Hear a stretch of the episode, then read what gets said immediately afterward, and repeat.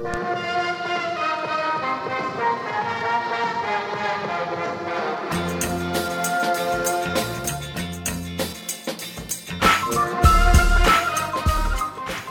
everybody. I'm Drew McWeeny, and I am one of the co hosts of 80s All Over. I'm joined today by Scott Weinberg. Say hello, sir.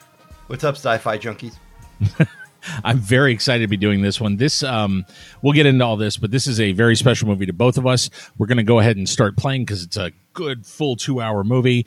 Um, Eh, 111 every- minutes. everybody get ready. Yeah, so basically, uh, pause your screen when you see the beginning of the Universal logo. Just pause that uh, right there, and then unpause the Universal logo on three, two, one, go. There we go. All right, so Drew, Um, let's start. Let's start at the beginning. Uh, Well, uh, this this opening line, which is one of my favorites in film history, was very nearly the title of this podcast. Yep. Uh, m- I was very uh, insistent that Colitis on Board would be a good title for this podcast, and Drew liked it but didn't love it. And then uh, I believe, I think him and our illustrious producer came up with 80s All Over. I think it's a great one of my re- one of the reasons I love that opening line is it is such a great banal reason for evil. He's just bored and wants to play, and I think it sets up such a terrific then rest of the movie.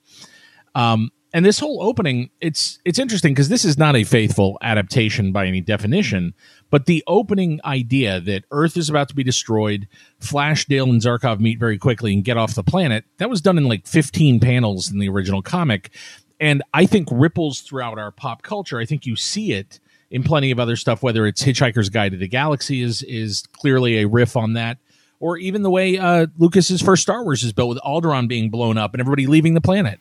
All right, these are all pretty common uh, disasters: Ty- typhoon, tornado, uh, and then one that says hot hail. Wait, Drew, what's hot hail? Uh, I, I don't know, but it sounds terrible. Um, I love. Here we go. Now we're off and running with the the Queen soundtrack, and if you were a kid in 1980, this was a huge part of what got me into that theater. Was the the first time you hear the way this record works with the dialogue and the sound effects. Man, it is insanely ev- evocative. And the idea that Queen wasn't their first choice, that, you know, uh, Dino didn't even know what rock music really was until he heard them, that's mind boggling to me. If you uh, pay close attention to these credits, you'll notice that you, in most cases, see the character uh, right before the uh, the actor's name pops up, and that's fun. I like that. It is. It's a great way of of establishing what the style, the Alex Raymond style, looked like.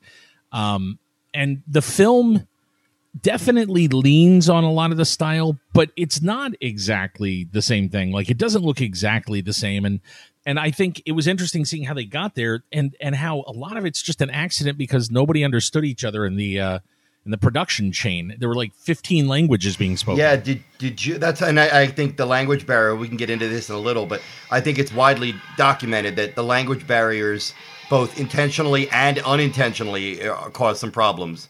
Uh, that, that that I think Dino De Laurentiis was okay with some of the uh, some of the um, problems uh, because he wanted to make something weird and different, and the fact that you know he had these two different factions who didn't really know each other that well, uh, they all had to just kind of follow his orders, and that's pretty Well, much what and- happened.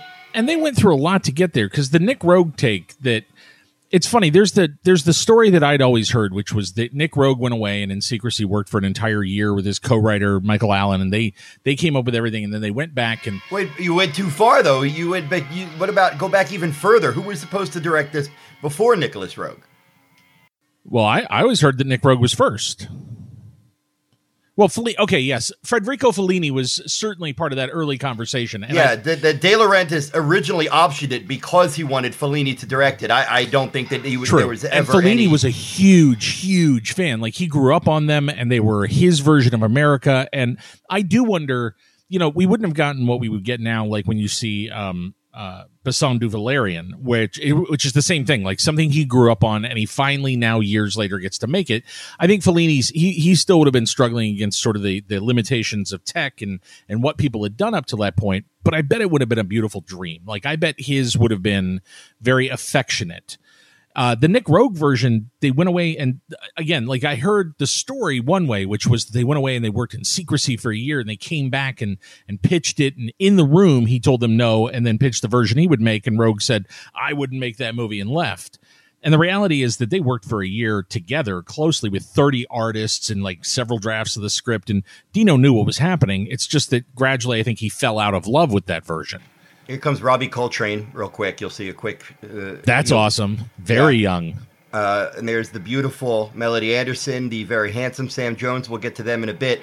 But uh, I, I, I, hope that uh, listeners will uh, forgive us uh, because. Um, uh, or at least me, because I plan to go through virtually every actor in this cast. I absolutely love this cast. Um, some argue that Sam Jones is a little bit wooden, and there's also the long-standing uh, rumors that everywhere from 10% to 95% of his performance was dubbed by a an unknown, still to this day unknown actor.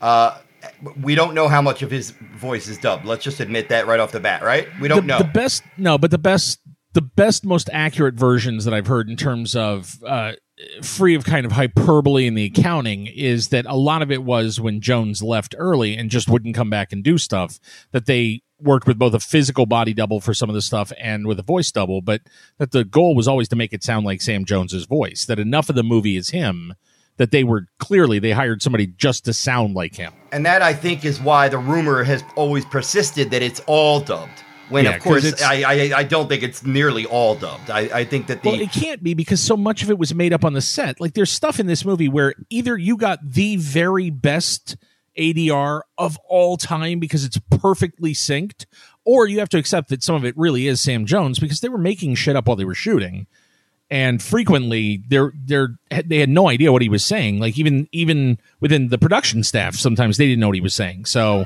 by most accounts uh, depending on what side you listen to either uh, sam jones or producer de laurentiis uh, they just didn't get along and either sam was the, the jerk or or dino was the jerk and uh, sam left after principal photography didn't come back for second unit so a lot of his uh, ADR was done by someone else, and he didn't promote the film. He didn't go on tour with it, and uh, a lot of people say that that really hurt his career. And I can't help but agree with that theory. Well, and it, it also doesn't help that he didn't promote the film, but he did sue Dino De Laurentiis for not making the sequels. And it's like you can't have it both ways, pal. You can't expect that they would have made sequels to a movie you didn't even try to help sell as Flash freaking Gordon. So and I still I do think that you know when you look at Ted and you look at the the sort of legacy the film has and how it's it's continued to play in pop culture, at some point he made some sort of peace with it and and clearly has accepted that Flash Gordon is a giant part of his identity and always will be. Yeah, uh, you these the all these wonderfully simple. Uh, I mean, all these landscape effects and all these uh, uh sky shots. You see a oh, lot it's of the Cloud later. Tank movie of all Cloud Tank movies. Uh, it's beautiful. Now, uh, uh, uh, coming up here, Drew, we need to take a special moment to spotlight a character actor we all know and love, lying in bed right here, Munson, as played by the late great William Hootkins.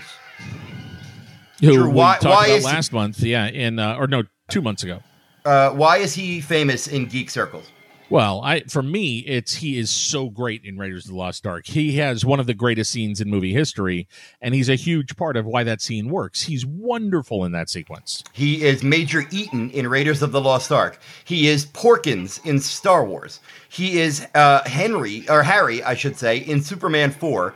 He is Eckhart in Batman. He uh, is just one of those character actors who just happened to pop up in a lot of geek properties and always did good work and he uh, passed away in 2005, and he's in this film very briefly. So just wanted to throw a little love on the late Bill Hootkins, who is standing here behind Chaim Topol, who is a great, a very fun presence in Flash. I always felt like Lucas's tendency to create names that are either like wildly on the nose or vaguely bizarre jokes. Um, really, to me, the, the the worst example of that is him calling Hootkins Porkins in the first Star Wars. It's like, hey, Lucas, ease up, buddy. yeah, yeah. Uh, here, oh, look out! Here comes Captain Tubbies. Yeah. All right. Uh, now, most people, uh, a lot of people will know uh, Topol, uh, Chaim Topol, uh, mostly best known as Topol from, of course, uh, Fiddler on the Roof. But uh, I I found Fiddler on the Roof. My parents, of course, being Jewish, tried to get me to watch Fiddler on the Roof as a kid. Bored me to tears. But when when he popped on the screen, I'm like, oh my god, that's Doctor Zarkov.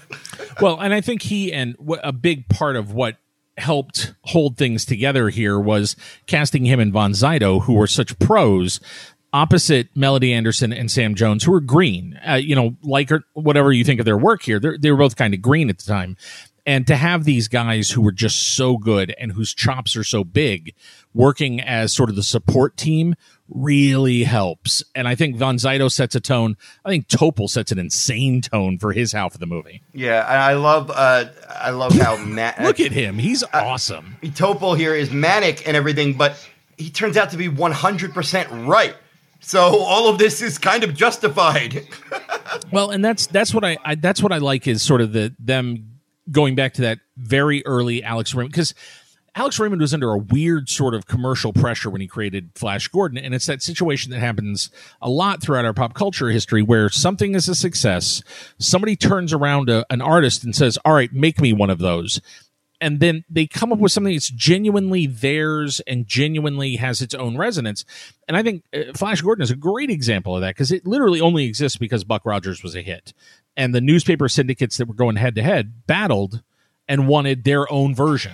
It's really funny though how the the history of these major uh, science fiction uh, uh, franchises kind of kind of leapfrog over each other, and most horror, most uh, genre fans will of course know that Lucas wanted to do Flash Gordon, but he couldn't afford the rights, which had already been acquired by Dino De Laurentiis, and that's partially what inspired him to go off and make Star Wars, is because he couldn't, he wasn't, he was not able to make Flash Gordon. And I, uh, I don't think some people realize how closely that DNA works. Lucas, really, the only reason we have original Alex Gordon artwork from Flash Gordon is because George Lucas broke into the place they were converting it to microfiche and stole it. It was going to be destroyed otherwise. So literally, the art that exists is because of him and his love of Flash Gordon. And but uh, you know, you see things that you talk about that leapfrogging. There was a Flash Ming sword fight that was supposed to be in this film that was a very famous piece of Alex Raymond art that is obviously where the sword fighting and the laser swords came from from Star Wars. It didn't end up in this movie, which came afterwards. And I think it's so funny that basically laser swords now have become George Lucas's property completely. Yeah, I'm sorry. I'm sorry. This is some great miniature work here uh, as the uh, as the plane. The miniature work is so on point in this film, man. And here's what bothered me as a kid and bothers me now. Ready? Flash Gordon just killed this innocent guy. Not well, the plane did, not his fault. But they don't even care. they don't. No one even like. No one even looks down and says, "Oh my God, there's a bloody pulp underneath us." Oh my God, yeah. nothing. Poor Munson. Poor Munson. Um, the the miniature guys on this. One of my favorite miniature films of all time is um, Brazil. Terry Gilliam's Brazil, and I, the flying miniatures in that by Richard Conway are awesome. They are so beautiful. Don't step in Munson when you put it down. Oh, yeah oh, excuse me. I just stepped in this man's pancreas. Oh. This this team, a lot of this team are guys that had done. They went on to do like Richard Conway went on to do Brazil from here, but this was Bill Pearson who was a monster at the time, and um, and also uh uh had just done Alien, and Martin J. Bower did that with him. For Alien, the miniatures aren't just the miniatures that you're thinking of. I, there's a lot of people still don't know. There's scenes in Alien where to get the scale of that spaceship right, they made children-sized spacesuits, and they had children playing the cast for certain sequences in order to get that scale right. Yeah, so these guys are the guys that did that stuff and were so creative and done Space 1999 and Doctor Who and kind of defined how British sci-fi looked, and then came over immediately to do this. And I, I honestly, I think some of the model work in this is about as good as model work has. Look how pretty! Been. Look how nice the cinematography is. When you could tell when they, because she has you know beautiful dark hair and beautiful blue eyes. She's a good litmus test for how beautiful the cinematography is in this movie. Uh, even in this, you know, they're inside like a you know a tan uh, phone booth basically, but it's still it's still wonderfully shot. Uh, uh, Drew, real quick, let's close the book on this. But uh, he De Laurentiis uh, initially at the very beginning wanted Fellini to direct this and there will be a very quick Fellini reference later on. We'll point that out. Uh, and then for about a year, Nicholas Roeg was going to direct it. And then before he went to Mike Hodges, who is most best known for a great British thriller called Get Carter, uh, it, he considered hiring Sergio Leone. There, there was talk. I don't think the Leone thing ever got any further because there was this weird sort of. He did it in stages. When he fired uh, Allin, Lorenzo Semple Jr. had already come on, and I think you have to, as much as anybody, credit Lorenzo Semple as a screenwriter with the tone of this film and with cracking kind of what it was going to be. And then Hodges came on after him and I think it's weird because Hodges was damaged goods by that point. He was fired from the Omen 2, um, and that was supposed to be his big Hollywood jump. Um, and his English films were all kind of like stripped down and lean and brutal, and absolutely the opposite of what Lorenzo Semple was known for. So the idea of putting that together is kind of inspired and I think you know they went through some casting choices. I know Kurt Russell was a possibility. And man, can you imagine a world where instead of used cars and Escape from New York, we had Flash Gordon with Kurt Russell? What would that have done? I, he could have been. Yeah. I. Here's my issue. Oh, I just want to note now that we are already on our way to outer space. oh yeah, all three. All wait, all three characters have just met, and now they're all off to outer space together. In yeah, 15, 15 minutes. minutes in, and they're off the planet. Okay, now, now I'm not saying that every sci-fi film should do that but I like that this film does that. like I said, I think it's 15 panels in the original comic. So yeah, it's that same breakneck. You got to hit the ground running, and more than anything, that energy is what I think Star Wars took. That notion of you start with a spaceship chase already happening and shit's already going on, and you're just in it. Mm-hmm, mm-hmm. And we, Drew, what's a really cool scene? Uh, this whole sequence of you know this here is where you really start to appreciate the Queen score, aside from the obviously iconic, eponymous, brilliant. Oh man, I think so much of the the instrumental stuff is amazing in this, and it makes sense that Pink Floyd was the first band they thought of, and I bet a Pink Floyd score for this would have been awesome. It, it would have been amazing, but it wouldn't have had the playfulness that Queen has. That's what Queen does so well. I had read that as well, Drew. That I think it was more so that like Dark Side of the Moon was playing twenty four seven on the set, but it was. Ne- I don't think it was ever. But I thought when I read that, I went, "Oh my God! Could you imagine if Pink Floyd?" But yeah, you're right. This score it rocks when it ro- wants to rock, and right now it's very uh, ephemeral, spacey, very mystical, very you know just just setting the tone. And then this this cool uh, bass comes in and then and that cool, you look at that ship, and that is so Blake Seven and so Doctor Who, and it. These effects can, are beautiful. Yeah. Look at this, uh, the spiral it's going through. I absolutely love it. It that design is ineffable, man. Yeah, I mean, you could say, sure, oh, I get it. They, they're right there. That's the gentleman who played Lobot in Empire Strikes Back. Of course, it is. Yep. Uh, so that's one for the sci-fi geeks. Um, I just I was just pointing out that even as a kid, I remember thinking, "Yeah, Flash, ah, Savior." Everybody loved that song, and so did I. But there were this was one of the first films where I really noticed the incidental and orchestral music and how it helped the film. Uh, you, you, get it much later when during the big action set pieces, how great the, the drum beats are and the bass. Uh, Queen didn't do many scores. They contributed songs to a lot of films. They they did a, a score for Highlander a few years later, but man, uh, these they were both. This is a great score.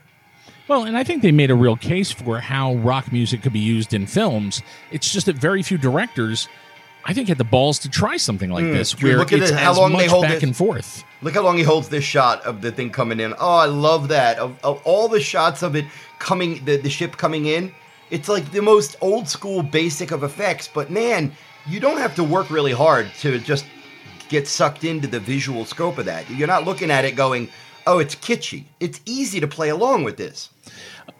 Okay, so before we go any further, I guess you just used the word, so I'm going to go ahead and say let's let's have the conversation now about camp and kitsch. Yeah, I have a long list of notes here, Drew. That that I've already deleted some that we've already got to, but one of my key notes it says topic campy in question in, in quotation marks. Here here's why this movie is truly great camp and unapologetic about it because everything in this movie is played straight. You watch how the actors themselves play things. They're not kidding. They're playing it. They're all playing it like this is real. We're doing this. This is, and they take it as seriously as you can take it. The world is insane and things they do are insane. Pin in that just as you said the word insane, we discover uh, what's this? A laser gun that shoots golden gloves? What the hell is that? Who came up? Hey, here's a here's a gun that shoots gold golden gloves at people's necks. I've got to think that's Semple, man, because Semple is the same guy that in the Batman movie has anti-bat shark repellent and stuff. I mean, he is he understands that when you're dealing with pulp heroes and things, invention is 99. Feel free to have gloves that shoot out of lasers. Look at this. I hope you're watching this with us on a Blu-ray because Yes. good God, Yeah.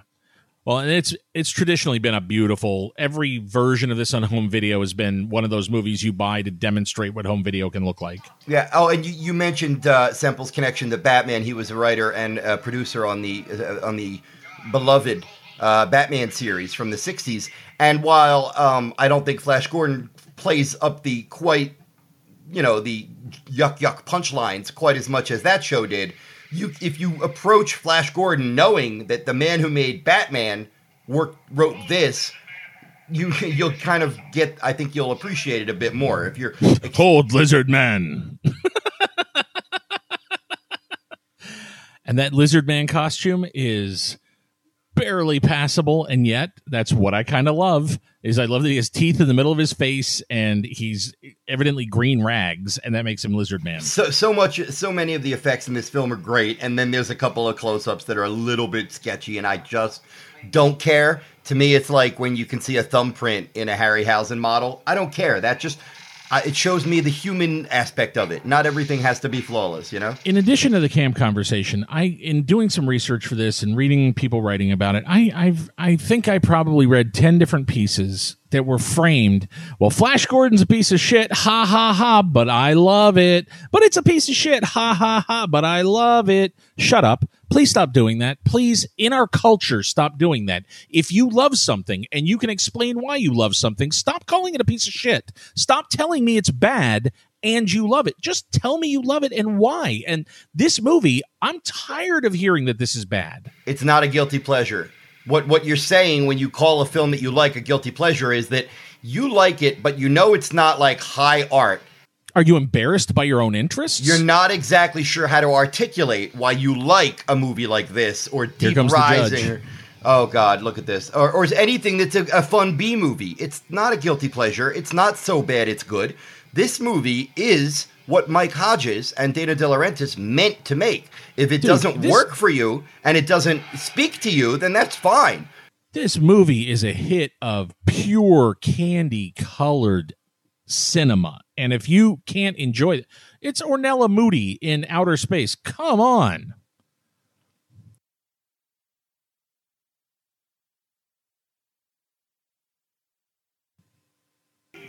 I don't want to, you know, come off as some, uh, I sound like a college professor, snooty ass, but Susan Sontag once wrote a great essay in which she claimed, and I agree, that camp is quote unquote failed seriousness.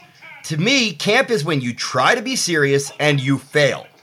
That to me is the old school. Now, other people's definition of camp is like what John Waters does, which is broad and kitschy, and and you know. I, but I don't think that's camp. I he think plays camp. it straight. He plays it sincere. When you watch Pink Flamingos or Polyester, I, I love when we did Polyester recently. The thing that is so great about that is when you watch Divine's performance, she's not kidding. There's not a there's not a punchline or a wink or an eyebrow arched at you. She means it. She's playing a Douglas Sirk movie and is 100% invested, just like the people in this film who genuinely are invested in the most ludicrous things, and that's part of what makes it work.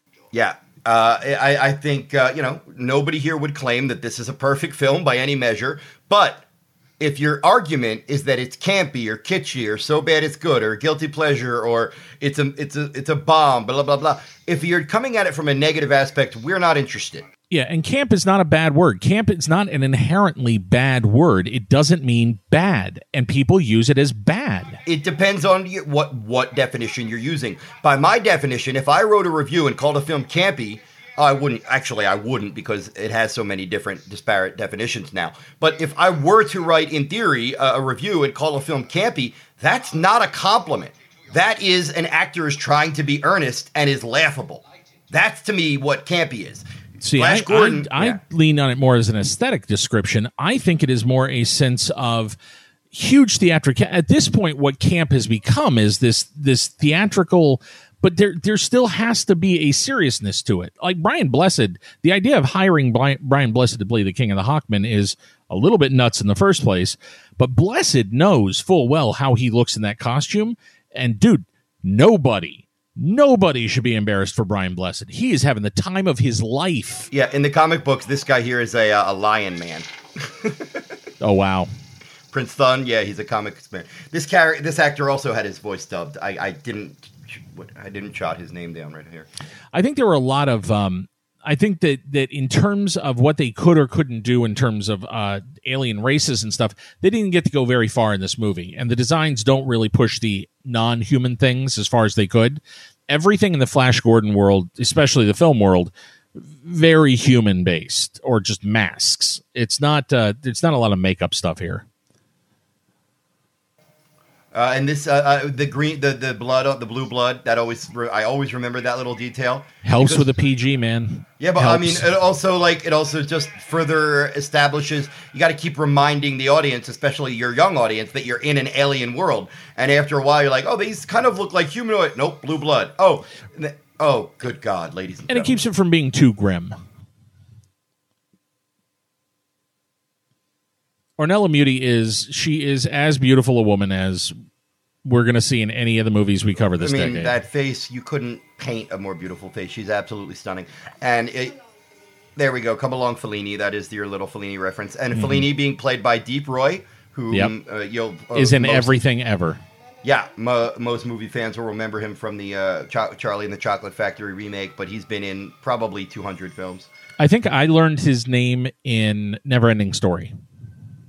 I think that was the year I finally learned. Oh, that's Deep Roy. I got it. Um, again, I you want to talk about an actor? Yeah, we've glanced over a bunch. We'll, we'll cover these people in in uh, in detail in a bit, but we've covered the beautiful Ornella Muti, who's right there. Uh, Timothy Dalton, of course, the James Bond actor, playing the scoundrelish uh, Prince uh, uh, Barin uh, from Arboria. There's also the Drew mentioned the brilliantly, awesomely lovable Brian Blessed as the winged Prince Vultan, uh, covered in a mask. You never see his face, but his voice is absolutely fantastic. My favorite character in the whole movie, Clytus. And Drew, you know what's interesting about Clytus? You know, don't you? Do I? Yeah. Uh, he's awesome. I, Yeah, I. I, I, I'm sorry. I, I left you up. I, I did some research on the comic strip. Clytus was invented for the film. oh, I didn't know that. Yeah, Kala, his his uh, his kind of uh, partner in crime. She is a, she is uh, from the comic strip, but uh, Clytus was uh, invented whole cloth for the for the film. Love that sound. Anytime you break a theremin out for a sci-fi movie, I'm in.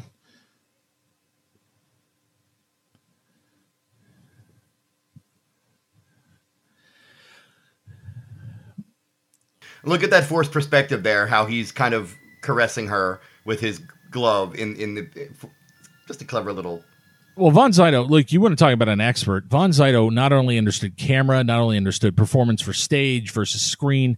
I mean, he was as precise and is as precise an actor. I love the fact that this guy has been around long enough to have been in The Exorcist, to be in the new Star Wars, to be in Flash Gordon, and in every era seems kind of timeless. Like it helps that he played an old man when he was very young and played it so well because it is meant now for 50 years he's been the same age. Yeah, I love that what Clytus says there. He says, "Mm, "Indeed, she rivals your daughter." So I just had a vision of Ming as Trump and Clytus as Ben. Oh, it's 100 Oh, it's 100% Trump. This whole relationship with his daughter is so Trump. All right, no, no, no politics. Um, prepare for uh, this is a now, as you mentioned earlier, Drew. Uh, a good portion of this was kind of, I mean, you can't really improv an action sequence, but they kind of built this on the day. Yeah, well, and it was a case of somebody pointing out the prop and saying it looked like a football. And, you know, Flash was a polo player in the original comics. That by 1980, there that was not an option. You couldn't have made him a polo player. That would have been so bizarre. Um, and there's nothing more American than just down the middle NFL football player or even more college football player. That just seems like such an American thing. And I think that's what Dino was really pushing for was he wanted an American version of Flash Gordon as the hero. And so then when they came up with the notion of that looks like a football and Flash is a football player, the math seemed really simple and yet not in the script, not in a, not an idea that they built to for months, just something they kind of did. And then she's a cheerleader, of course. And and you want to talk about a sequence that without this score, this playful kind of wild orchestral score, this scene could play ten. It's yes, it's very silly, but it's fun. Well, and it's reshot too. This this was the second take on it because the first time around, I think Dino was terrified of some of the the comedy and some of the more playful side of this. There there certainly was a a, a push and pull going on in terms of the production. So you know, the fact that they even have it in the final film is a testament to Hodges kind of winning some of those arguments. It, this, th- that does lead to a different, a really interesting question, Drew. Let, let's go. Let's pretend we're in 1980 right now, and we just got out of this film, and we both really enjoyed it. We're, we don't know much about the comic strip, but now it's like late 1980, and we're doing this podcast. Wouldn't there be a large contingent of Flash Gordon fans who have a legitimate gripe about the changes that were made to this movie? Oh, 100 I'm sure that I'm sure that for uh for George Lucas this was kind of a nightmare. Like this is 100% not the movie he would have made or what he probably loved about it. I No, no, but I mean imagine you are the biggest Alex Raymond fan in America. Oh yeah, that's what I'm saying is if you're a giant Alex Raymond fan, it's not really his. It's it does so much of its own stuff and the tone is so fun and so unabashedly cheeky that yeah, I can see being really turned off by this if you came to it just for the source material. Uh, and it doesn't help that for Star Wars fa- or for um, for science fiction fans, Alien and Star Wars had just pushed everything into this realistic space where everything kind of looked run down and used and looked like people lived in that universe. And that's certainly a flavor of science fiction I love. But it washed away the idea of playful, pretty Art Deco science fiction almost completely for a while. I, I got, I'm, I got like they're holding him up there. It looks so silly. Uh, I don't understand why they decided to uh, have have Zarkov be the one who ends that action scene. That always bothered me, even as a kid. I'm like, it's okay, he got knocked out, but why why would they make it be him who did it? I don't get it.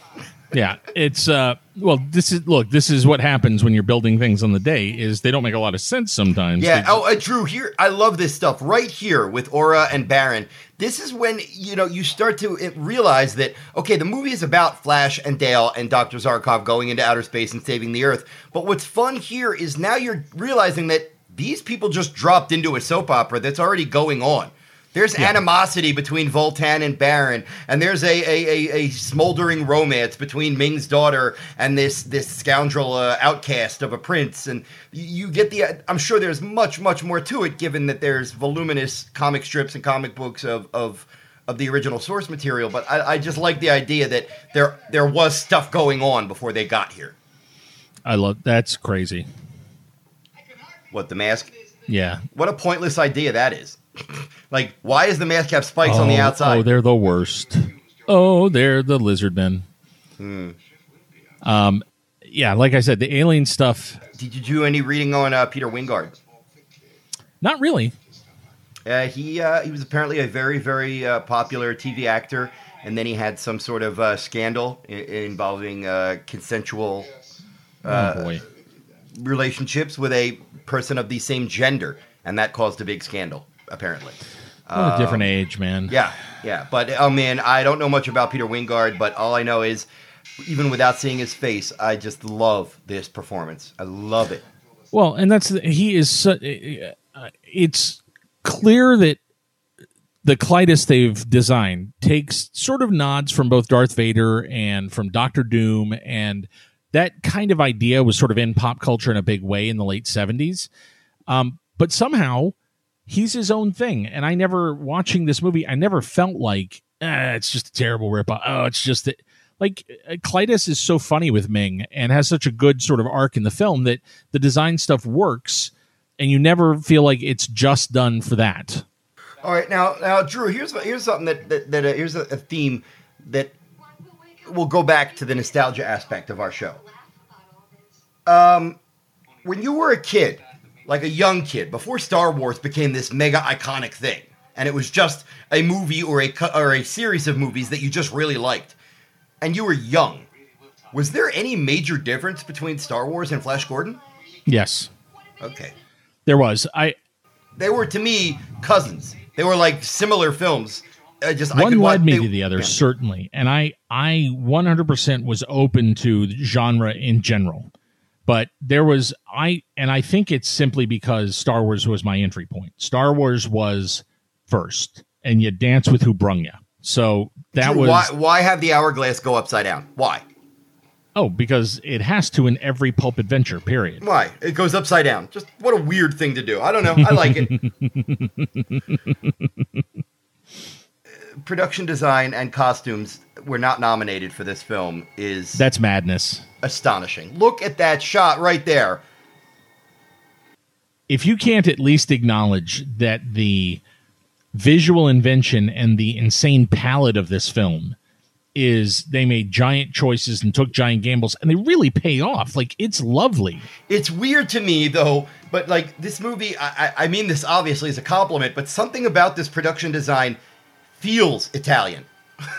oh definitely definitely. This feels to me like the kind of thing that would have only been built on a european set and more from the tradition of fritz lang and some of the the european sort of fantasy filmmakers who built giant art deco sets that you you would look at in the movies and wonder i don't know where the line is. I don't know how much they built but they're nuts. I'm gonna guess it's all of it I, I were you talking? I was just looking at Ornella Muti in a black dress. I'm sorry. Brazil feels like this to me, where you don't know where sets end, and you just got to assume some lunatic built everything. Um, and certainly when they came on, when Hodges came on, there was an early meeting where they were telling him what they were going to do, and Dino uh, brought out like the model for. He walked into a madhouse on this film because they were already down the road in terms of production design.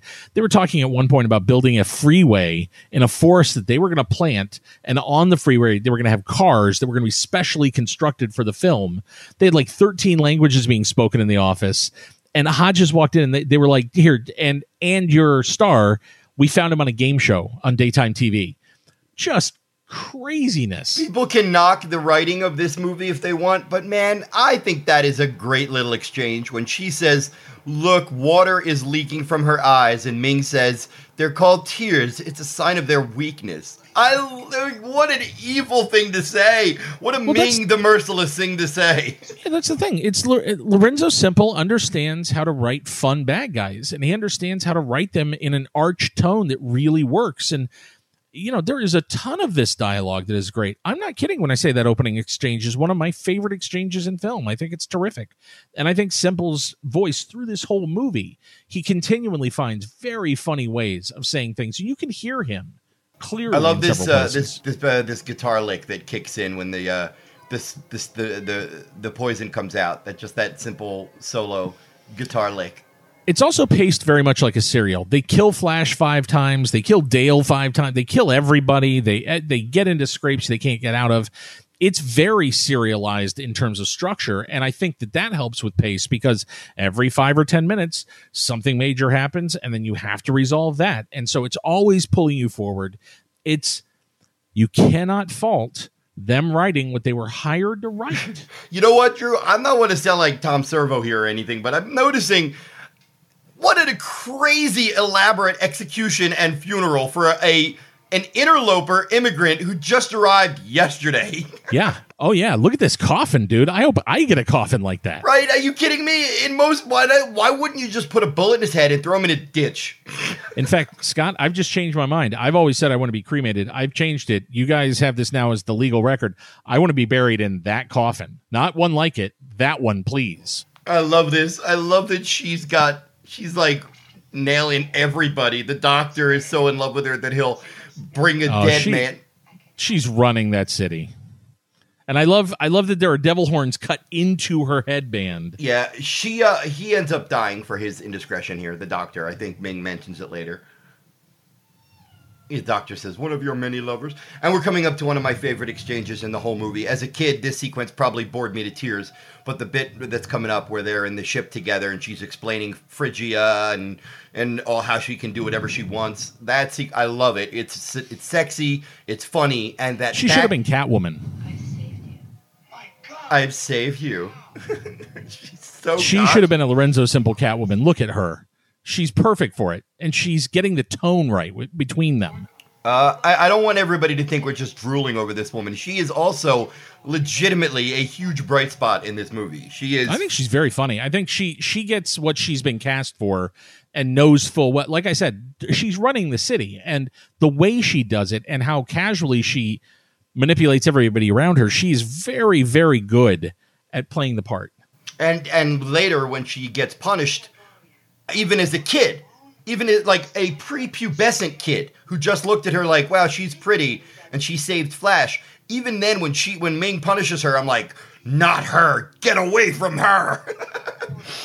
I think Melody Anderson is playing something, and I is more stranded because I think Dale is written more as. Oh, I was going to get to that. I, I, I one of the comp. Uh, oh, we got to cover this. So of Zarkov being his mind being erased. But I, well, that's as classic an image as there is in pulp. Somebody tied to a table with a giant thing pointed at them. Yeah, this whole sequence is fascinating, and I, I, I don't know what films, but research indicates that a lot of the footage that we see on the screen is quick images of films that uh, Chaim Topol was in earlier. Oh, that's weird. Yeah, I did not know that. but it's a horrifying sequence watching them uh, you know r- erase his memories all the way back to childhood in another science fiction film. That could take up a half an hour and, and you could really delve into the the interesting ideas there. And this movie just throws it away in tw- 10 minutes. Here you go. Here's something fun. Uh, and these two together, you you want to talk about just professionals. These guys are so good that in this one scene, both of them are mobile, basically. Well, and Von Sydow, God bless him, most of these costumes he's walking around in are so heavy that they got like 10, 15 minutes of standing up time before they had to put him somewhere. And the Hawkmen were the same way. Just those gear, the gear they're wearing is so insanely heavy that I think they had to lay face down or on uh, tilting boards like they used to in the old dresses. yeah yeah that's interesting there's all there's uh, i had read that that that uh, that the production was you know uh, quote unquote a nightmare but the only the only in my research the only troubles i could find were that it, it went slightly over budget uh, that there was major cost uh, a major uh, language barrier and sam jones was kind of a, an asshole and Yeah, and his problem was more like they they were worried at a certain point about his face because he really liked to fight. So um, that was just I would as a producer I'd be terrified of my actor messing his face up. Oh my god! Yeah, uh, uh, one uh, one note that I did want to mention for our listeners uh, who might not know uh, that while this is the first feature film based on Flash Gordon, uh, there were three serials in one in 1936, one in 1938, one in 1940, um, and those are called simply Flash Gordon. And then the second one is Flash Gordon's Trip to Mars, and the third one is Flash Gordon conquers the universe. And Drew, who played Flash Gordon in those serials? Uh, Buster Crabbe. Buster Crabbe. Oh, there she is. One of my uh, another one of my favorite characters, Kala.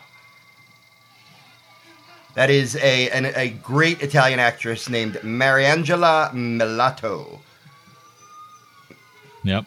Who we're going to talk about on the actual podcast very soon. I don't know much about her, but man, she is another wonderfully evil hench person. I love when a villain has multiple hench people. Just Yep. like when I, I like when a hero has multiple sidekicks. I, I- you know I love it when a, a a bad villain has like one henchman who's the tech person and one henchman who's the muscle and one henchman who's the, the you know I love that. And uh, This is movie- surprisingly heavy considering what movie it's in. There's a lot of Hitler imagery. I'm okay. That's enough Hitler, please. Wow. That it goes by pretty quick, and the au- I think uh, the the adult the adults in the audience will appreciate that. this is weird, yeah. Uh, what I don't love about this is how how uh, how casually he blows off the brainwashing later. I, I- I think that's kind of a screenwriting cheat because like we're meant to believe that his his brain has now been wiped, He's Zarkov, darn it. You can't wipe his brain. Right, but then it's just like, oh, by the way, I thought of a Beatles song and that was fine. Yeah. And, I mean, I'm I'm fine with it because it's that kind of movie, but eh, it's a little flimsy. And I like that there. There's a what is that, Drew? Is that a Huh. is that are they are they a thing? Klytus and Kala? The way he held her chin there? Oh, I think so. I think you don't just get matching armor if you're not like serious about somebody. I mean, come on. Scott, we didn't get matching armor until year two of the podcast. When they uh when they make out, does he take off the armor? The face mask? Everything but the face mask. Oh yeah. Oh yeah. And I you know what I love here?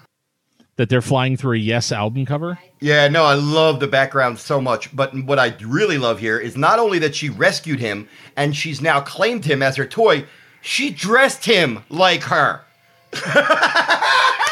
The best part of that is that means that she keeps a wardrobe just in case. Her boy toy has to wear the outfit she wears. That's beautiful. I'm telling you, those devil horns are no accident. That is the best piece of costume design. Beautiful shot. That is a Yes album cover right there. James Cameron, we're looking at you. I see floating islands. Yep, yep. Oh, uh, remember. No, I do love the the matching uh, outfits. I think that obviously she's got a wardrobe full of them somewhere in sizes for any of the various men she might hypnotize and turn into sex slaves. What? Um, Um, yeah. What? Uh, how many people in this movie is she? where she's with the doctor? She's with Prince Barin. Um, I get the idea that Klytus kind of has the hots for her. I, Uh, I it's The last, inevitable. th- the last thing that I saw Ornella Muti in was the Asia Argento film, "The Heart Is Deceitful Above All Things," uh, and I was so happy to see her in that.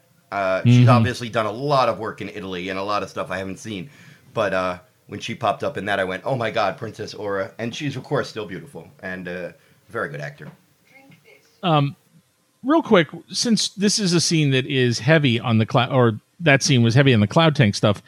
Um, that cloud tank effect, it's so weird that there was an era that was kind of defined by it, and you can almost name all the movies that are cloud tank movies, and then it just stopped. It was one of those things that there was a, a an era where directors really loved leaning on it. I know Spielberg loved it, man. Close Encounters has some great ones. Raiders of the Lost Ark has some great ones.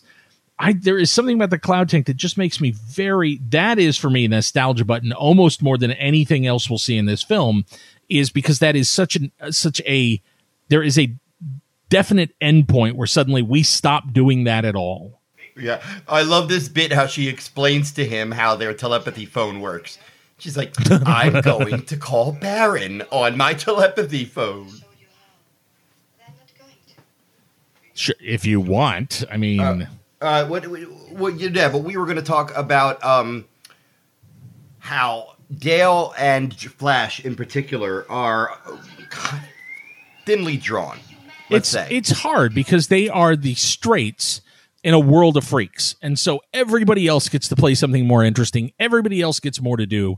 Everybody else is defined by their quirks and their weirdnesses and their visual style. And both flash and dale are by necessity duller. And i feel for melody anderson because you see her in this movie struggling to find things to do and ways to play it and what she wants to do to keep Dale interesting and quirky and real when it's not on the page necessarily. That's a man, that is a tightrope act for an actor. I think that's partially why I like the early stuff with Dale because she she outsmarts the handmaiden. She she shows a little moxie. She can fight a bit, and you know that she's she's not just a a damsel. Uh, and then once they escape, she kind of just becomes, you know, the cheerleader for the rest of the movie. But um, you know, uh, she's a thinly drawn character, but Melody Anderson is at least a charming actor, so that helps a lot. I'm pretty sure my buddy dated a girl who used to do this exact same thing to him when he would call home to talk to his parents to say he was staying out later, uh, just to see what would happen. That's not cool, man. Let him use the psychic phone. This is too sexy for a PG movie. He's on the psychic phone. Forget I said anything. What does he say? This girl is really turning me on. That's ridiculous. He's, you know, he gets a lot of slack. He, or I shouldn't say slack. I should say flack. Sam Jones gets a lot of flack for this movie, but he's actually pretty good. Like his reactions in that sequence where he's like talking to one woman while he's making out with another woman, like he's he's you know he's no Olivier, but he he's better than uh, I think the reputation indicates. Well, you know, Russell when he turned it down, it was because he felt like on the page there was nothing there for him to do, and I. I feel like a guy like Kurt Russell, what he might have found a way to do in this is what he's done in movies like, you know, Big Trouble in Little China or the the Carpenter films he's done, where he is the hero, but there's such a weirdness to him that it would have somehow made him more interesting and more alive. You know, I I I do. I really wonder if he had played a straight hero up front, how much it would have changed for him. Uh, I, I did go out to Twitter earlier and ask people if you were recording a Flash Gordon commentary, uh, what would you include? And I said, and don't mention Queen. Uh, and I've gotten a lot of good notes. Most of the stuff I already knew. But um, one person did mention that we should at least give some credit to um, Howard Blake's music. Like, for example, the cue we just heard of that blaring violin and trumpet. You know, like there is a bit of traditional orchestral, a non-Queen music in this movie, and that was all done by Howard Blake, and it's quite good. Yeah, absolutely, and I think it's necessary for the film to, to you know, this was Queen's first shot at even trying something like this, so they'd never done it. They didn't know how much it required. They didn't I think what a lot of people don't realize is how much score is These miniature leather. shots are so good. That one shot we just saw a couple seconds ago of the of the ship going left uh, state uh, screen left to right, kind of zooming down onto the planet Arboria. It's the, I don't care if you're doing CG practical. I don't care what it is. That shot is perfect. Well, I'm telling you, this is this is the superstar lineup of those guys. Nobody has ever had a better model crew or a model crew that I think has defined an entire like section of science fiction as heartily as they did. This is a crazy model shoot. This is a creepy moment here, dude. I know we're jumping from left to right, but he comes in to think he's going to get some action from his new prisoner, and then he sees that it's the handmaiden, and he says, "You." And what that tells me is he knows her. Oh yeah. he's he knows this woman. He's not like, "Who are you?" Oh, dude, said, no, this culture, it's pretty clear that Ming has had everyone in the palace. That's what Ming does. Uh, she smiles at him, like, shut up, dick. I honestly think the most interesting thing about Dale Arden to him is she's new. Yeah. Oh, yeah, yeah, yeah. And exotic. She ain't from around there. Uh, and I love this outfit. Look how stupid that. I mean, like, I mean, it's beautiful, but I mean, like, you know, in in the uh, in the realm of the, the world, to make a to make a person wear that. And the design of these guys with the long snout, uh, what is that? It is so it look makes them look like little dragons in a way. It's stormtroopery, but not stormtroopery. But it's Grendel. That's what it reminds me of. And I love that all of a sudden Dale Arden has a little, just a bit of karate skills, and oh, he can shoot. Well, and that's the thing is I don't I I don't think they wanted to write her as an action icon, and I think Melody Anderson really pushed to not be useless and not be helpless. And it's that, you know, it's these little pushbacks that started to define these characters in different ways. And I think it's the actors. We all get the template of, you know, male hero and his quote unquote mate or but like there's no reason that your female lead can't also be heroic and strong. They can rescue each other at certain moments, but there's no reason in the world for one character to just be con- perpetually Willie Scott.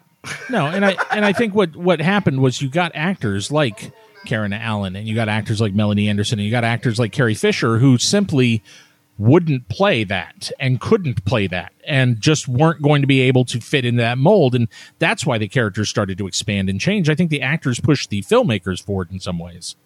Yeah. Uh, well, Drew, last time we did an audio commentary, I went out to a bunch of filmmakers and got some feedback. Uh, this time I didn't feel like harassing all that many people, but I did go out to a particular filmmaker who is a huge fan of this film, and that is uh, Mr. Edgar Wright. Of course. Our, our, listeners will, of course, know from Shaun of the Dead, Hot Fuzz, The World's End, and the upcoming Baby Driver, which you've which seen. Which is awesome. And I have not, so shut your face hole. And awesome. I, ju- I just said to him, uh, "Sir, could I throw you? Could you throw us a quick thought about Flash Gordon?" his response was, "There are no quick thoughts about Flash Gordon." And he, Perfect. he said, "I'd say I do not classify it as a guilty pleasure. It knows exactly how funny and uh, fun and funny it is, and that's why I love it. And Queen's music hits the tone perfectly too." God, I can't imagine a world where Edgar Wright couldn't use Queen in movies, and Yeah. Certainly a big part of why that's even possible is this film. yeah it uh, you know I, it's easy to see uh, why a film like this would be a huge inspiration to filmmakers of our approximate age or perhaps a bit younger than you and I where just like you would chance upon this when you were like you know you and I both knew it because it came out and moved the theaters and it was promoted a big sci-fi movie and we as young kids wanted to go see it. But imagine you're like 16 or 17 and it just popped up on cable and you're halfway through it and you go oh my god look at this overhead shot of this tree with these guys what am i watching this is beautiful and now all of a sudden you are now a flash gordon fan the craftsmanship on display in this movie is undeniable Uh, this is a, this is an amazing setting, and you know, you I would actually say compare this to the the treetop stuff that we see for the Ewoks. I think these sets are absolutely amazing. I, I love this long, long tracking shot Yeah. setting up the whole village on Arboria. Uh, it, it really just with, with Hodges was careful to show you how much they built, and he really took advantage of the depth of the sets to use his camera. I look, I think Hodges actually is a real sharp eye, and in almost every scene in this movie, he does the work for. He is absolutely steering the audience. I think little kids can watch this movie, get everything, and yet not feel hammered by the adult stuff that's also there. It's a really direct and clear and expressive film. And uh, that is a testament to Hodges having a clear vision for how to shoot, even in the midst of the chaos that happened on set.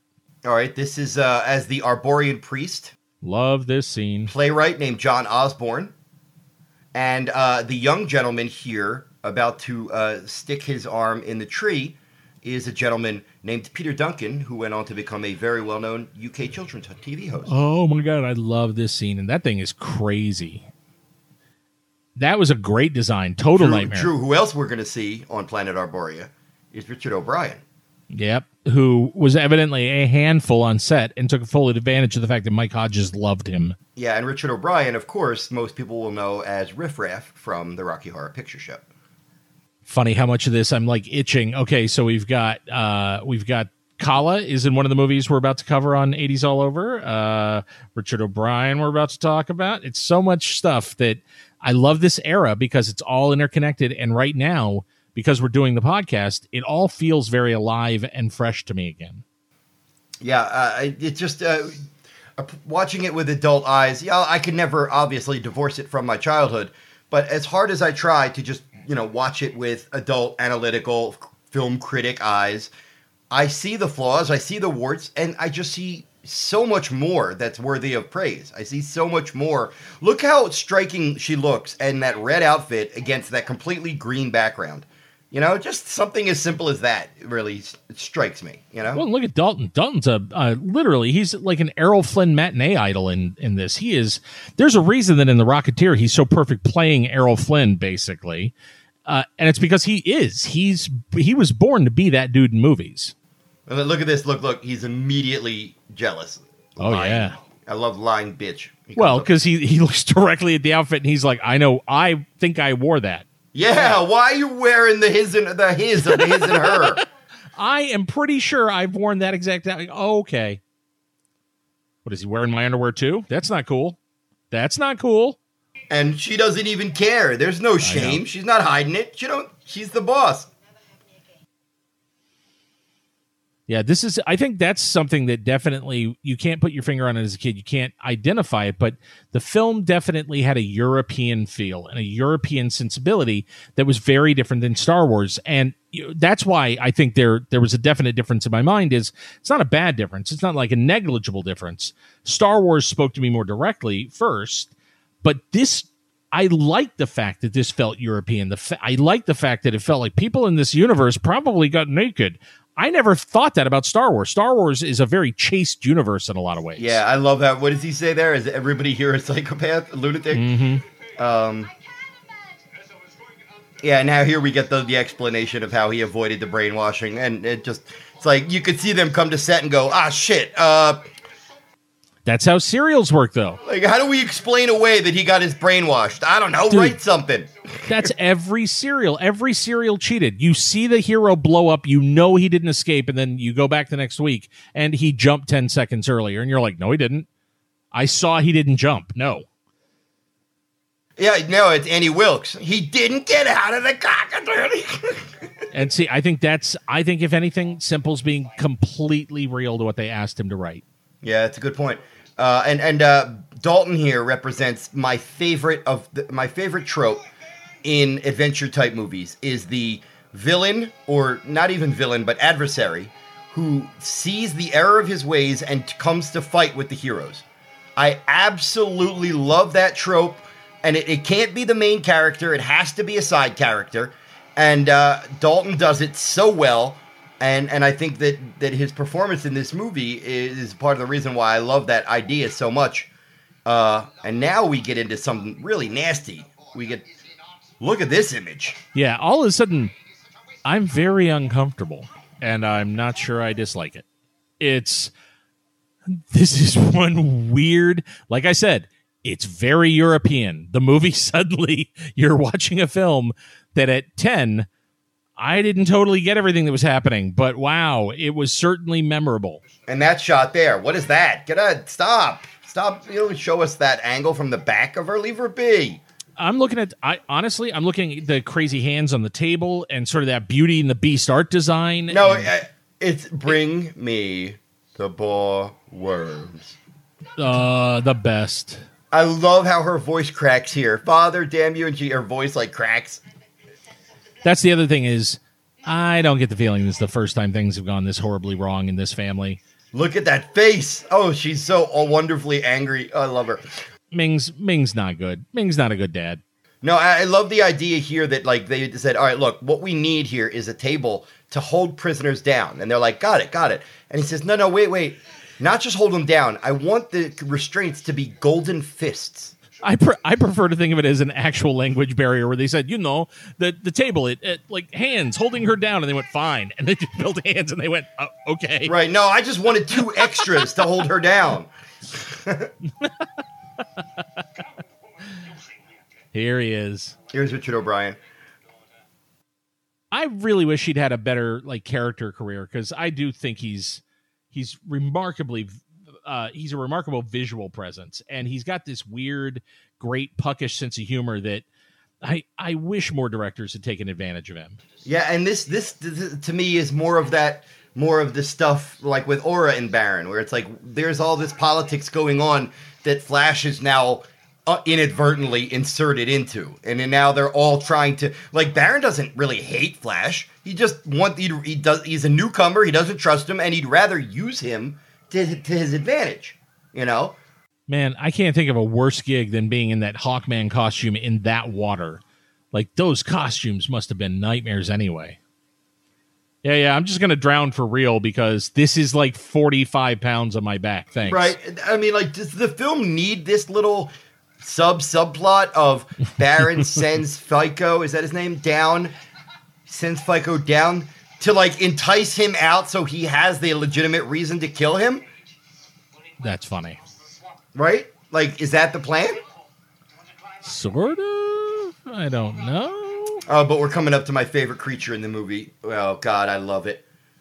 I, I it's just that giant bubble that envelops him. Great set.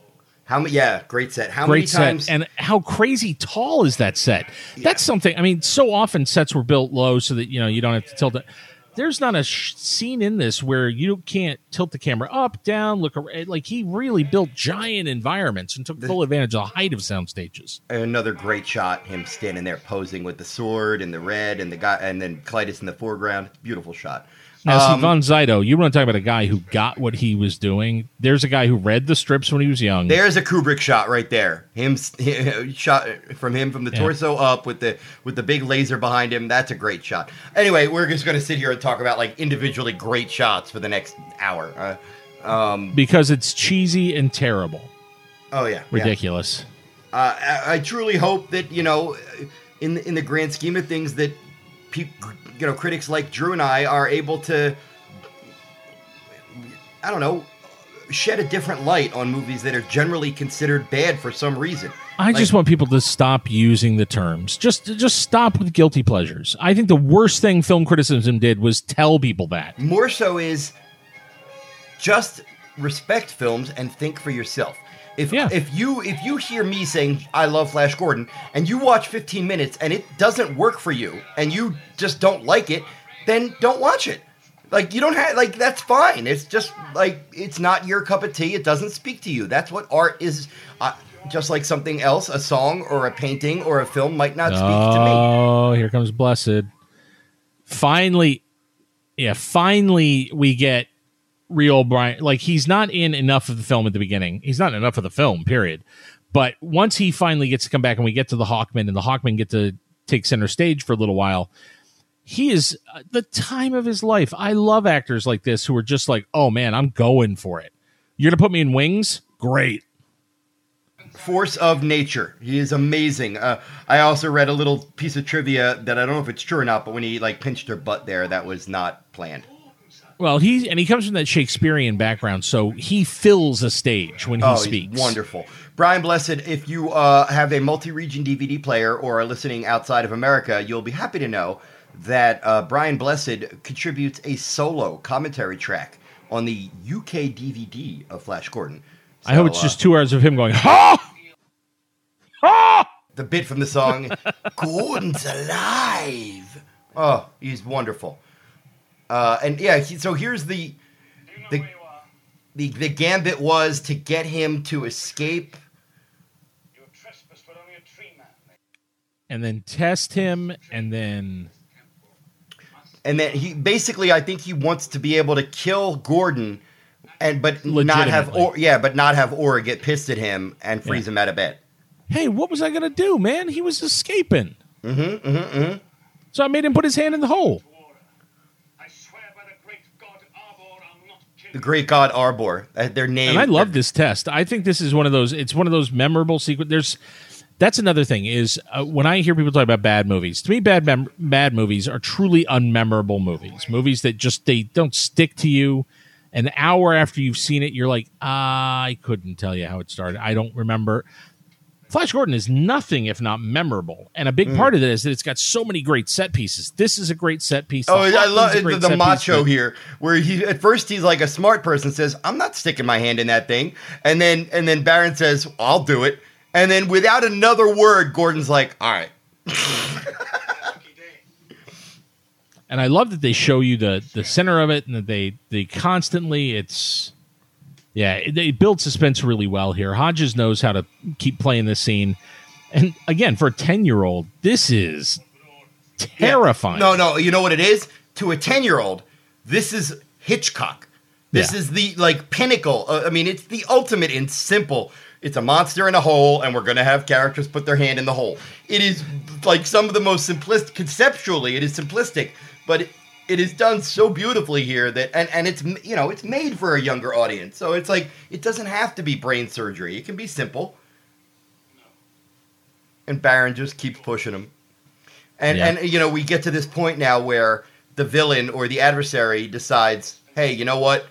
I was wrong. He's won me over with his you know, honor or bravery or call it what you will." Um, I think they should have ended the scene with then Flash having to reach in and try to find the monster hiding inside Timothy Dalton's chin cleft. Because good God, If this movie was made by Michael Bay, he'd pull out a Mountain Dew right now.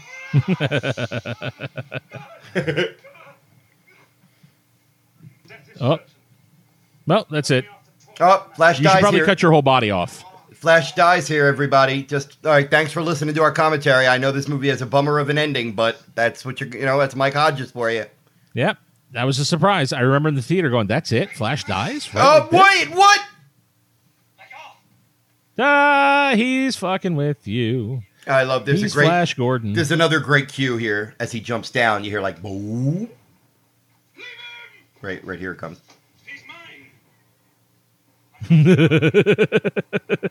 Oh, that heavy drums. And yeah, all this stuff was shot was all built in studio.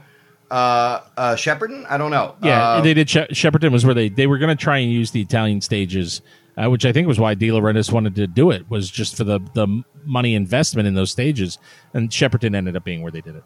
yeah. I, I this this music here. I don't know. This I assume is was the uh, the traditional composer. But this is some great music here. Man, there was a lot of quicksand in movies when we were kids. I know. I tweeted that a few months ago that uh, when uh, TV and movies made me think that quicksand would be a lot more prevalent in life. Yeah, than it like, I- is. It, it was ter- It was really you were sure that it was just everywhere when you got older, and so far, one hundred percent quicksand free in my actual real life. Nope, never actually seen real quicksand.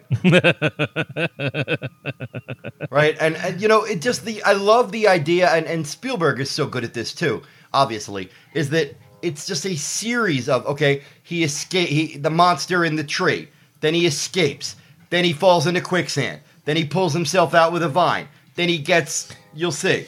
but I mean, it's the just like difference. It's funny because the difference really is, and it's it's a, a matter of execution. This is what makes somebody either an Olympic level athlete or somebody who does who's just really athletic. And when Spielberg designs these scenes, it's a million little gains and payoffs and gains and payoffs and he knows how to within a sequence have the big ones but then have a series like 40 small ones and what is so that? a lot of people that's great that's actually I, I think a terrific monster so well designed it's just a bubble with spider legs. Oh, it's horrifying. well now you, re- you know that there was originally because flash flash is supposed to be kind of tripping at this point yeah. um Oh right, yeah, the uh, a, a dream sequence where uh, Dale turns into a spider. I'd love to see that makeup, man. I would love to see what they designed for her. And I guess evidently Hodges looked at it once and went, no. But I would love to see what they designed because she was supposed to appear to him and be all crazy and look like a spider herself. And oh, nuts, look man. at that ship! I like how cool that is. It's the best. That's actually that's great. Um, and I, you know, again, I wish that people had indulged both flavors of science fiction throughout the '80s and been willing to go stylized and beautiful and impractical and strange as often as they were willing to go for the everything's a truck driver. You know, the, Yeah. the alien aesthetic. Oh, well, you know what happens is something comes out and is greatly popular, and instead of saying, "Hey, wow, sci-fi is hot again. Let's let's try our own take on uh, the sci-fi adventure," it's instead of that, it's most people just say, "Copy that to as close as you can without getting sued." without You know? understanding that you know the the whole thing i and it's funny because a lot of people will say over and over that uh that star wars is oh i kurosawa's all well yeah but i i think flash gordon is bigger than kurosawa. Like right down to the opening crawl and stuff that he lifted aesthetically there's a shitload that lucas took from the original flash gordon like directly took. And you know i i think it's weird that he uh, his very pure love got filtered into the thing that was his that that really had its own spirit and its own feel. And instead of realizing that it was the love that he had for the material that was what we all responded to they just kept trying to steal from the same source or steal from him. And it's never that's never going to do it. It's always going to be if you come at it from a sense of i want to make this because i'm so excited i get to make this that's going to be better Yeah, he said the lunatic asylum. I love the asides that that he does it a couple times in the movie where he's like, "This place is a lunatic asylum." That's what you and I would say. yeah Uh, another thing that I love is that this whole set is virtually is basically white and silver, but yet every character has their own. You know, uh, uh, Barin and his guys are all brown and green. Flash has that orange T-shirt. She's golden. Uh, Bar- I mean, uh, uh, Barin is like that light green. They're all very distinctive and and well if you want to make the thematic argument you could say that the the reason that the palace is very washed out in white and silver here is so that we get it thematically that all of these colors are finally united where throughout the movie that's what makes ming work is he keeps them separate Yeah, very good. And yeah, there is a lot of that. And you know, it, Oh, the idea. this. I love this sequence. It's a great fight, and it's got some great little gimmicks in it. And like you said, I, I love the idea of like the, they don't bang on this drum too hard in the film, but it's these were all kind of warring or or tr- tribes who didn't get along, didn't like each other oh yeah and, and uh, either hate each other or just tolerated each other. And now, you know, show you know, like the the noble hero who shows up and is willing to fight back gives all these people the the you know the bravery to do it themselves, and you know it's done in a very simple fashion here, but it's very effective too. Did you um when you were a kid? I, I assume you had Star Wars figures. Mm. Did you have the collector's cases, like the the plastic cases with the silver trays? And then when you flip the trays over, I had the normal rectangle sized case. I never had the Vader head case. Okay, so the rectangle size case, when you pulled those silver trays out and you flipped them over, they had pegs on the back for them to stand right, on. Right. For years, I would use those to play this scene. And I would have the pegs that were coming out of the collector's case be the spikes that they would be rolling back and forth over. And it's crazy how like these things would end up being incorporated into the the larger sense of play that I had as a kid. But this scene was just gigantic. Like I I loved that notion of the tilting spiked platform. Yeah, yeah, yeah, yeah, yeah, yeah. It's interesting because uh, it adds an edge to Vultan too, because it's like, oh, he's on their side. Well, maybe not entirely. You know, Yeah. like he's on his side. Yeah, he's just having fun. This is just entertainment. Um, and what this, a lot yeah, but no, did- but if this movie was written today, if you and I wrote this movie, we'd get notes from the producer that says, "Why would Vultan put spikes up? Isn't he trying to help Flash? This doesn't make Yeah. any sense." And it's like, yeah. well, they have different value systems in this universe than we do, I guess. You know?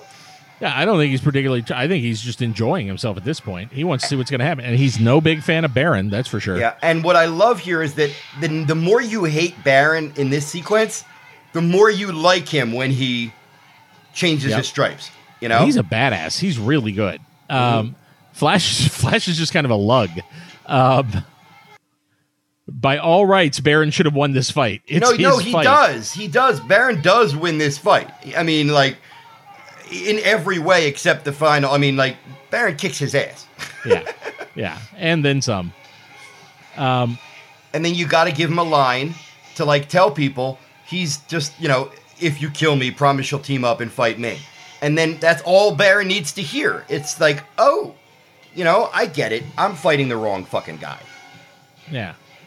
Um, another thing that this did, just like Star Wars and just like Raiders, was it introduced me to pulp ideas that were new to me, although at the time they were already cultural artifacts and cliches that had riff upon riff upon riff already played on them. So I think a lot of what I loved was that this stuff played the pulp so straight and didn't treat it like I was already supposed to know everything Yeah, yeah, yeah, yeah. it wasn't winking at me or trying to be smarter than me. It played it, all these movies played pulp in such a way that I was allowed then to fall in love with pulp and go back and find the other stuff and then see how it all played through it.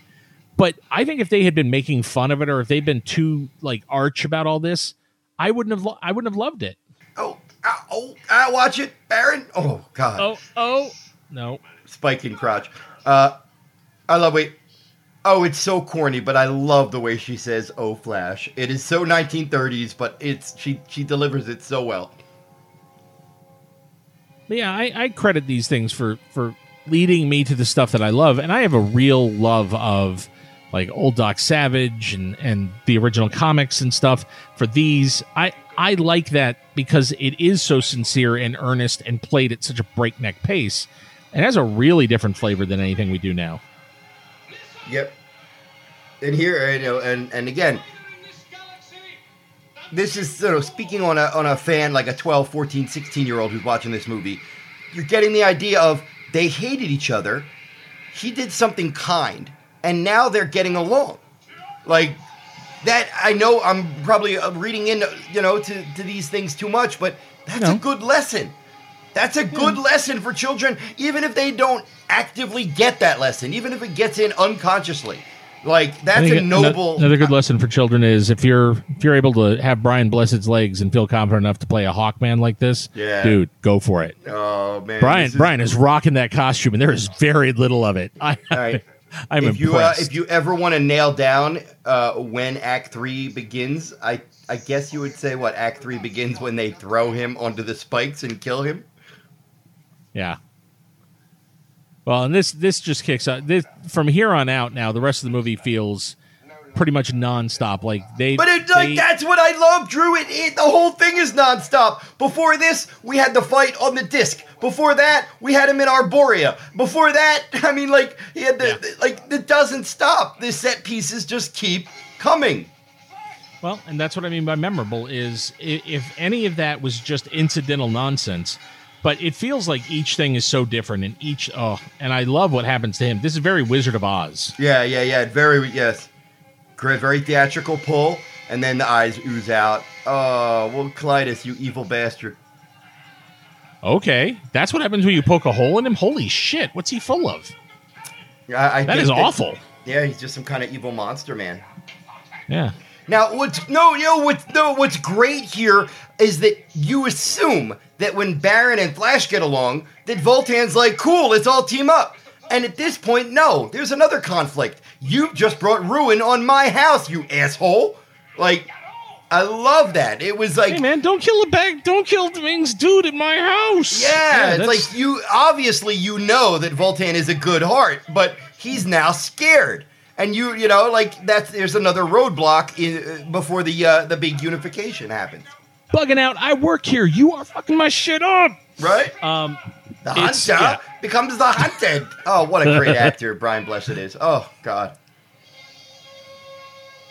and I love the Hawkman. I love the waves of Hawkman. Uh, Look, when we're talking Wizard of Oz, uh, this is one of those images that feels directly connected to my childhood in a way where when I saw this, it set off that resonance of the flying monkeys and those skies full of them and how crazy that was. And I love the fact that this is very Like, look, look, that shot right there.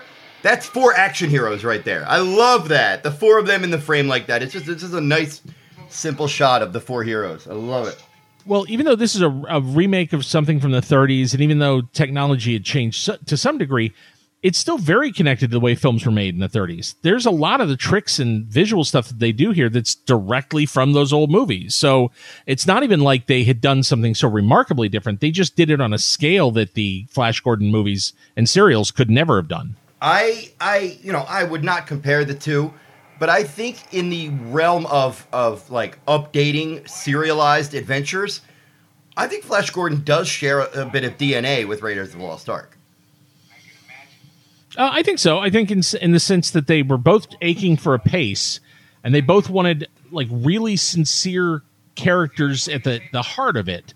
Um, I think the difference was, uh, and, and this is just again not good, not bad, but it's Semple versus Kasdan. When you look at what Semple did and how he handled this kind of stuff versus what Kasdan did, I think they were in love with different people. I think Semple loved kind of the big and the theatrical and the arch, whereas Kasdan loved like the the Howard Hawks sort of uh, talky 30s rapport kind of thing. So they were they were chasing different things, but the impulses are very much the same. Yeah, I, I I think what I mean is that I'm getting from the film both filmmakers that you like for example Flash Gordon you don't make something so vibrant and colorful and fast paced and energetic if you don't love that stuff. Like, you Yeah. know, like when you don't love and you don't put forth the real effort, your movies come out lazy. They don't come out fast paced and colorful. You know, they they come out lazy and gray. Uh, and the eyebrows on him. Holy crap. I love love the like the, the the big globe and the shiny curtains com- contrasted with his black helmet and his red. Uh, it, it's the thing is just a, a a celebration of color. It, it really his is. His eyebrow It's- goes to the middle of his head. Yeah, Max. I think you keep saying von Sydow. I think his name is pronounced Max von Sydow. That's that's how I've always said it, Max von Sydow. He's exceptional. He's immortal. He's a legend. He is among the finest actors who ever lived. He is like put him on a, a level with like a Christopher Lee for genre fans. Put him on a level of like Laurence Olivier for straight drama. He is. I'm grateful to have watched Max von Sydow throughout my life. He is a joy. Well, and he's part of one of the greatest magic tricks of all time. The idea that Dick Smith's old old man makeup was as accurate as it was, because how many times have we seen old man makeup on somebody young, and they get old, and you finally see them, and you go, nah. Everybody thinks Max von Sydow has been 75 for 40 years because of The Exorcist. Yeah. But he ended up looking exactly like that, and Yeah. that's rare. Like a lot of times, you see old man makeup, and people get there, and they're like, not that. You're at all. right. He aged into his Exorcist makeup. You're Oh, exact. like to the point where now, if you if you set them side by side, you would think that's impossible. He is the greatest magic. It really is just mind boggling. And I love I love the notion of flying cities like this. That was that was another part of what made this so um, you know, and you know what, Drew? Here's another thing I love.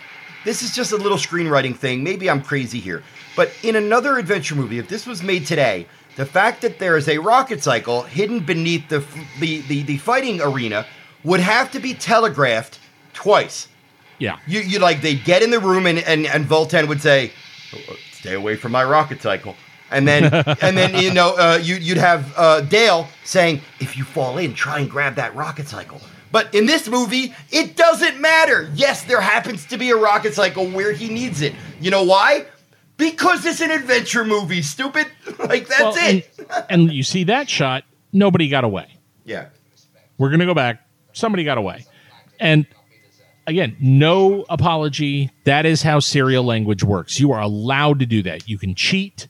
You can kill him three times and then magically he just barely got away. You can do it over and over. And it's not breaking the rules and it's not bullshit. It's what they're doing. That's the point. I love this bit here. It's the oldest screenwriting trick in the book where it's, yeah, I can't help a man who's dead. Click Vultan. This is Flash Gordon. Come in. You know, uh, it's so simple, but it works. It works for kids. It works for adults. It's like he's having this. ar- He's having this moral. He's having this moral dilemma now because he thinks he let Flash die, and now that he has a sec. Now that he has a second chance, he is now one hundred percent on board because he felt he's got a he uh, now has a respite or he now has a a a, a, uh, a what's the word? He's off the hook. Zoltan looks like the kind of guy that would fight with a turkey leg. Vultan, Vultan, yes. yeah, Vultan, yeah. Give So- me a giant turkey leg. I want to beat someone. For giving an old bird a second chance. Oh, it's such, such a beautiful sentiment in such a silly, you know, playful movie. But you know, it, it touches on honest and noble ideas. It does. It's just you know, he's a great character. Oh, and this is great. I mean, I don't want to fall for the old male "I love a cat" fight thing, but like Dale versus Aura is a thing that should happen. It should, right? Well, and Dale, it's an awesome first punch. She, man, she is not waiting for an invite. Dale just Dale just charges her. I, I'm not into the whole idea of like a strong heroine and a strong female villain. Oh, now they get to fight and cat fight. That you know, but why? Why shouldn't two women fight? Like, why not? I just think that's a good character moment. And I think Melody Anderson sells it because she goes after her like it. There is a moment in one of the Mission Impossible films, the one with Paula Patton, where she sees the female assassin, and Paula Patton takes two seconds to kick her shoes off before she goes after her, and it has always made me cackle. Melody Anderson charging Ornella Muti there is that same kind of oh shit, here it goes. This is a great moment. If you love, uh, she looks like oh my god, Melody Anderson looked like Wonder Woman in that shot. Um, but uh, this is a great moment because it calls back to when she was so nasty and she said, "Oh, water is leaking from her eyes," and she says, now she says, "Hey, if I was lying, could I have water leaking from my eyes?" And it just speaks to the whole thing of sometimes evil is just a lack of empathy. You've never felt that kind of pain, so you don't know that, you know, now that she has felt that kind of pain, she's a little bit more human. You know, it's it's great screenwriting for kids. Now, I don't, I don't mean when I say kids, I mean and you know anybody under twenty, anybody under fifteen. Um, and this sequence here between two women who hate each other and then learn to, that they have a common goal, a common uh, unity. Well, I think in general, that's most of the movie. Most of the movie is about you're all fighting the wrong person. This is the great moment because she says, "Nope, nothing can help me now," and this is the beginning of Act Three right here. This is great. Nothing can save me now. Nothing can save me now. And I love that they're they, the scene opens with them hating each other, and then they instantly slow. Well, over the course of the scene, come to realize that you know we we've both you know I, you I've done some shitty things, but I'm on your side. You think I'm evil, but I rescue Flash. I see. I love that he's napping. Uh, what? What's happening? What? Oh, that look at the way she walks down the ramp when she says. Everybody knows that from the song, but when she says, "What do you mean, Flash Gordon approaching?" and she's doing this little strut, like this disbelieving. What did you just say? Now I think I think it's Queen going flash ah in between dialogue and whatnot that lends like lets people think you should be laughing at this, and that's wrong. I, yeah, that's I. I don't. I don't know. I guess I don't. I don't understand that. I don't. I really don't understand. This movie is not. To bring back his body. I, I don't. I, yeah, I don't get it. I don't get what the wink is or what you think that means that you're supposed to laugh at. It's awesome. It's really cool and fun and big and I think a lot of times the nature is to be cynical, and I think a lot, even more often, a lot of viewers don't get the difference between laughing at a film and laughing with it. Like, you know what? I, you know what? It would be laughable if this amazing miniature here that we're looking at right now, if that didn't look like a million bucks, I'd be laughing at it. If the actors were terrible, I'd be laughing at it. If the dialogue was stupid and it was really dull, then I'd be laughing at a bad film. But none of those things apply. But Drew, I feel like we spent almost an hour like apologizing for this movie. No, And- I'm not about. I haven't apologized once, and I won't. And I don't. That's the thing. I want the phrasing itself taken out of our conversations. Not you, but in general. I love this shot of the Hawkman army. God, is that beautiful.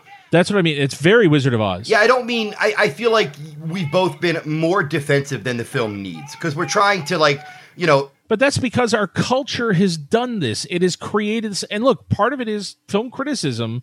There is a shitty subcult of it that is dedicated to making you feel bad about what you like and trying to sell this idea that there is some some list that is acceptable and if you vary from the list you're wrong and that has got to die that has got to end in our there is culture. no, yeah, there's no movie that's cool to like. You know what's you know what's cool? Liking what liking you like. movies yes exactly I don't care if every single person I've ever met said Flash Gordon is a piece of crap. I don't care. It speaks Yeah. to me. You've heard it for two hours. It excites me. It moves me. It makes me laugh. It has themes and ideas about heroes and and uh, nobility and loyalty that I like. It has this gorgeous shot of this. God, look at that ship coming out of the smoke. yeah Uh, I, I, I don't maybe apologize. Apologize for the film is not the right term, but I, I think a lot of times when it comes to Flash Gordon and Popeye, like we did last time, our default is to be like, "Hey,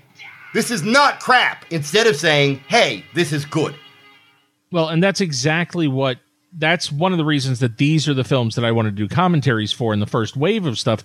And look, dude, by the other end of this decade, I hope we do commentaries for uh, Ishtar and for Joe versus the Volcano and for movies that deserve that renovation from that end of the decade. There's there's a million movies that we can talk about. And look, Raiders of the Lost Ark has had plenty of love. Nobody is out there bagging. Well, I take that back. I learned recently that Raiders actually is now underloved, but um, but there is a sense that there are movies that have already had their due. And I think part of what we can do here by taking nostalgia out of the equation and simply talking about the films is we can help to eliminate the need to feel like you need to def- be defensive about what you love. And this is it, man. We love these movies, and this is why. Articulate. I'm sorry. I keep. I. I, I get. You're getting me all excited about this topic. Um, Good. Yeah, uh, articulate what you like about a film and and Yeah. defend and defend it. Don't ever feel guilty. If you have three or four reasons for liking a film, that's all you need. You don't need rotten. To, you don't need Rotten Tomatoes. You don't need film critics to back you up. You don't need your friends to back you up. If you love a movie and you can name three or four reasons, then nobody has any. No one has a leg to stand on. Well, and this is the era where I kind of realized that for myself because so many of the things that I saw that I loved, I didn't have people around me that had the same reaction, and I, I had to either decide I'm wrong and I don't love what I love, or decide, well, you people just don't see it, and I think it led me to be who I am. I think a lot of younger movie fans, uh, or just younger people in general, and a lot, a lot, a lot of older people too, they just don't realize that a film is like an abstract painting. You look at it and you'll go, "That looks like a teapot," and I think it's beautiful. I look at it and go, "I think it looks like a puppy," and I don't like it. yeah, And it, you know, like that, like we both see different things, and we will both react differently. And like, there is no empirical. Flash Gordon is a good film, or Ishtar is a bad film. I don't care how uh, how uh, universal you think the disdain is. There, you will find a contingent of people who can find the beauty in stuff that other people just don't like. I've said before, I think every film is somebody's favorite movie. And I used to say that kind of jokingly. And I have met people who, when you ask them what their favorite film is and they say a movie, Look at the technical. I'm sorry, I cutting you off. Look at the technical okay. efforts that went into cutting this and cutting the. This is a great action sequence. This is and they're dealing with the fact that making people fly in front of a blue screen. Yep, and never really land, and they're landing. Like that, Yeah. the technical effort it took in 1980 to just do that. And you know, he's having Barin's, ha- uh, Vultan's having so much fun being a hero. It's great. it was really hard and i think flying remained one of the big tricks in terms of these kinds of films where you never quite got it right but you buy it here because the performances in front of it and because of the way they cut it Oh, it's masterfully cut. That like there was just like the bit of all the soldiers running down the hallway and getting ready as as the music pounds out. You know, and like and every cut is like set to one of the beats of the score. It's beautiful. yeah Look at the foreground background here. Oh, gee i oh, wonder if there's a bomb it's beautiful. I, I could I could I I love that shot of his face. He's like smiling as the bomb goes off.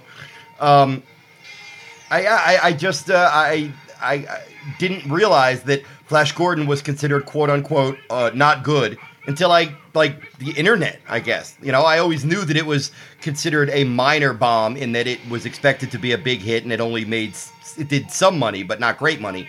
That's all I ever knew about it negatively. And then the internet came along and informed me that no, no, this movie is ridiculed and lampooned and kitschy. I'm like, no, no, Eh. this movie is adorable and beautiful and fun as hell. Like, well there's a generation that rejected camp outright and rejected sort of a sense of humor in their pop culture outright and it's one of the reasons that for many years if you brought up batman Adam West's Batman was considered deeply, deeply uncool and not good, and people made fun of it, and it became a joke. And I am delighted that we got past that, and it Yeah. came back around to people now love Batman, and they love that it is its own version of Batman. And you now see stuff like Leg- the Lego Batman movie, where clearly Adam West's take informs a ton of what they did in that movie. Yeah, I I just uh, I, I I'm not a big fan of the you know this is the way Batman is now and that's the way he should always be.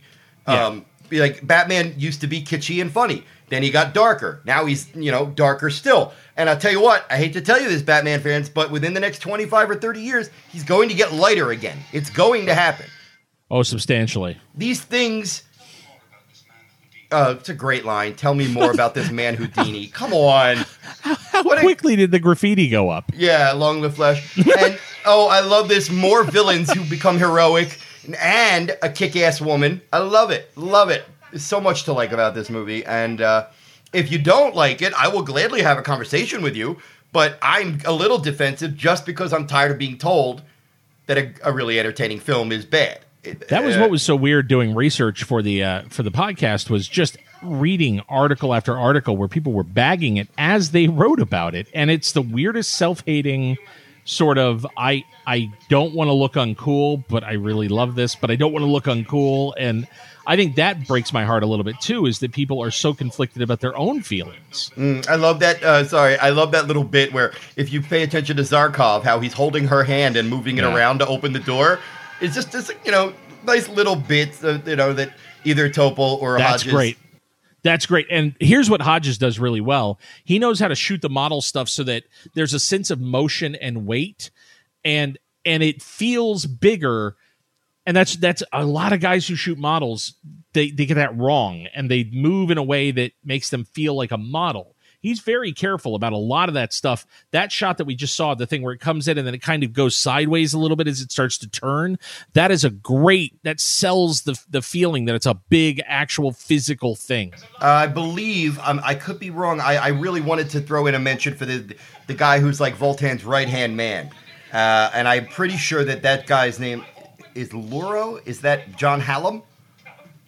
But uh, I think so, yeah. Yeah, the old gentleman. Who, I, if I'm wrong, please, I, I apologize to the fans out there. But I, I, he has such he becomes kind of prominent at the very end of the movie, and I, I like him when he stabs the guy on the. Uh, He looks like he should be on Game of Thrones. yeah, he's just jamming. He's that- got a great look. By the way, when Brian Blessed opens his mouth to laugh full on and throws his head back, I'm pretty sure I could fit both of my fists in there. Uh, uh, the people, you know what? This movie could have been nominated for best headwear. Uh, Most headwear, definitely. Ming, Aura, and Melody. Uh, Ming, Aura, and Dale wear the most amazing headwear in this movie. That's terrific. the the uh, the ship pulling the uh, the letters in the sky behind it. That's great. Right, like like that. There, that to me is like pain of death.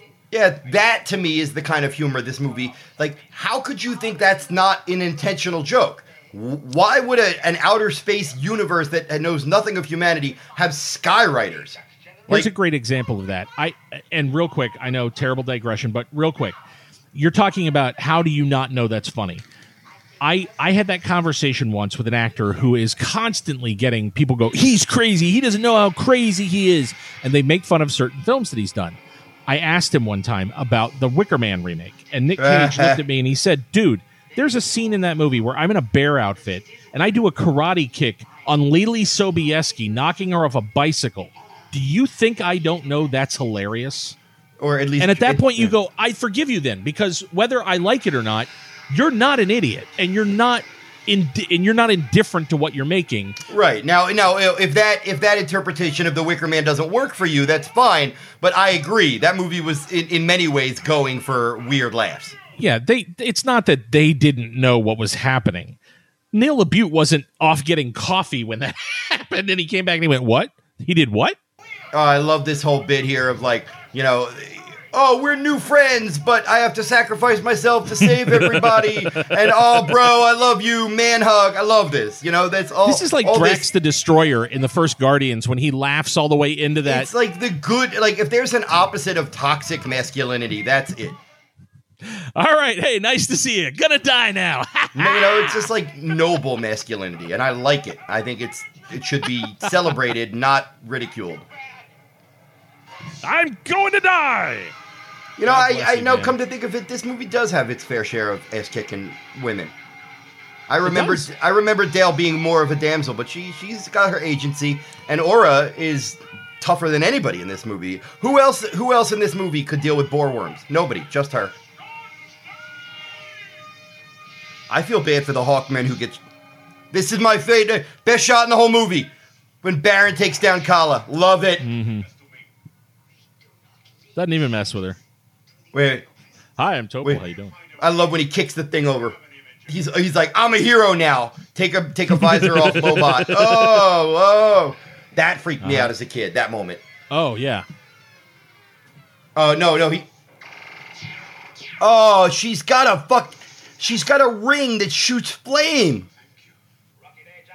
I, the dudes in that room with the crazy eye things, they they remind me of the mutants in the Planet of the Apes sequel where they all live underground. It's Right. One of those images that just sticks with you Yeah. as a kid randomly.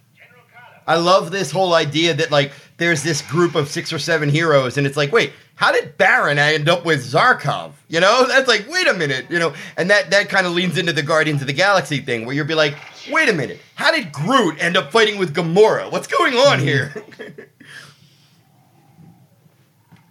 And he's having so much fun now. They all are. That's that's another great thing about the the end of this movie is once the heroes decide they're all heroes, they're having the time of their lives. Th- this is the most fun revolution ever. Klytus melts, Cla- Kala melts.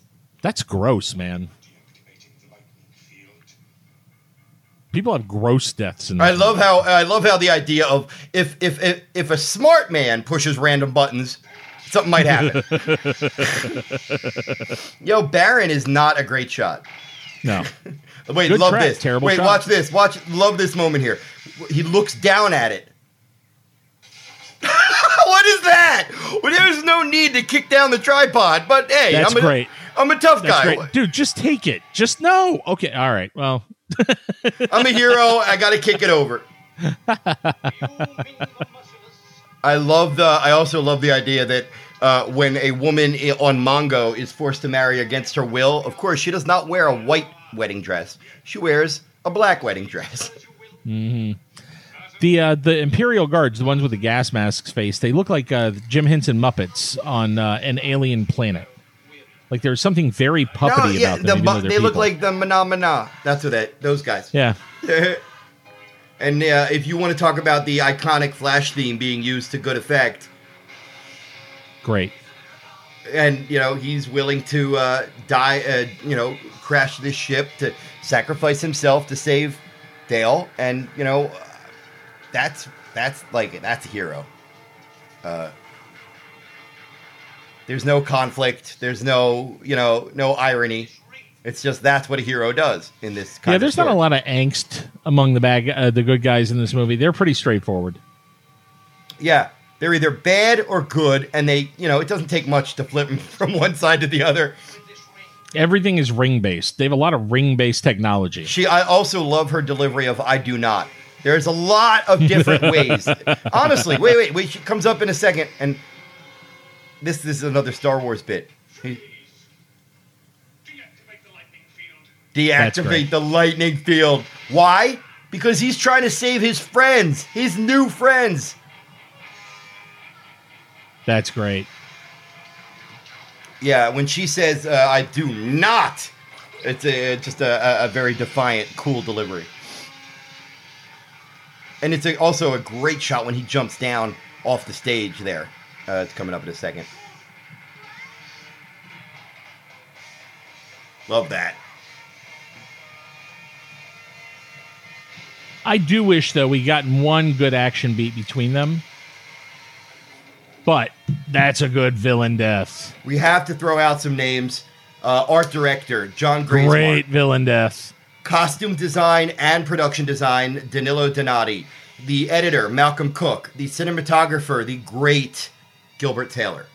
Uh, Yeah. You know, not a, a large portion of what we love about this movie is because of the editing, the production design, the costume design, the art direction, the cinematography, uh, the score, uh, the, you know, the makeup, the, the makeup alone. You know, a big part of what I did as a uh, as a critic over the years was I tried to write about cinematographers because I feel like they always do kind of get a, a short shift in terms of uh, being credited with things. it's a great uh, Gil Taylor. here. Yeah, I'm Gil sorry. Taylor was the bomb, man. Between the Omen, Star Wars, the original, the Badham Dracula, and this, there was a period there where I think he was as working as well as anybody in the business. yeah, say what you will about this movie, but it is shot beautiful. It is masterfully shot, wonderfully lit. The colors pop off the screen.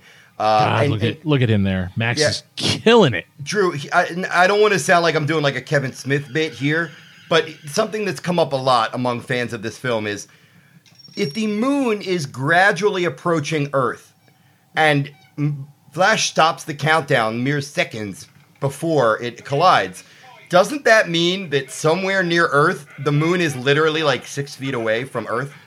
Oh, and our gravity would have already pretty much destroyed the planet. Yeah, this is not this is not fixable quite the way we suggest it is here. That's okay. It's Uh, okay. And We'll apparently, the, the, this final moment here was improv because they didn't know what the last final shot should be. Yeah, I love it. I love the way he says that. It's a great moment because it tells the audience again, like who's the graffiti guy who already got into the throne room to put Ming is dead up on one of the heads? uh, I mean, maybe that was just like wishful thinking. And now, There, there is an entire movie to be made about the dude running around tagging Ming's yeah. palace. Oh, and this is just the great adventure movie moment when all the characters you love either have a new job or a new lover or a new lease on life, and it's like I got the wings. Oh!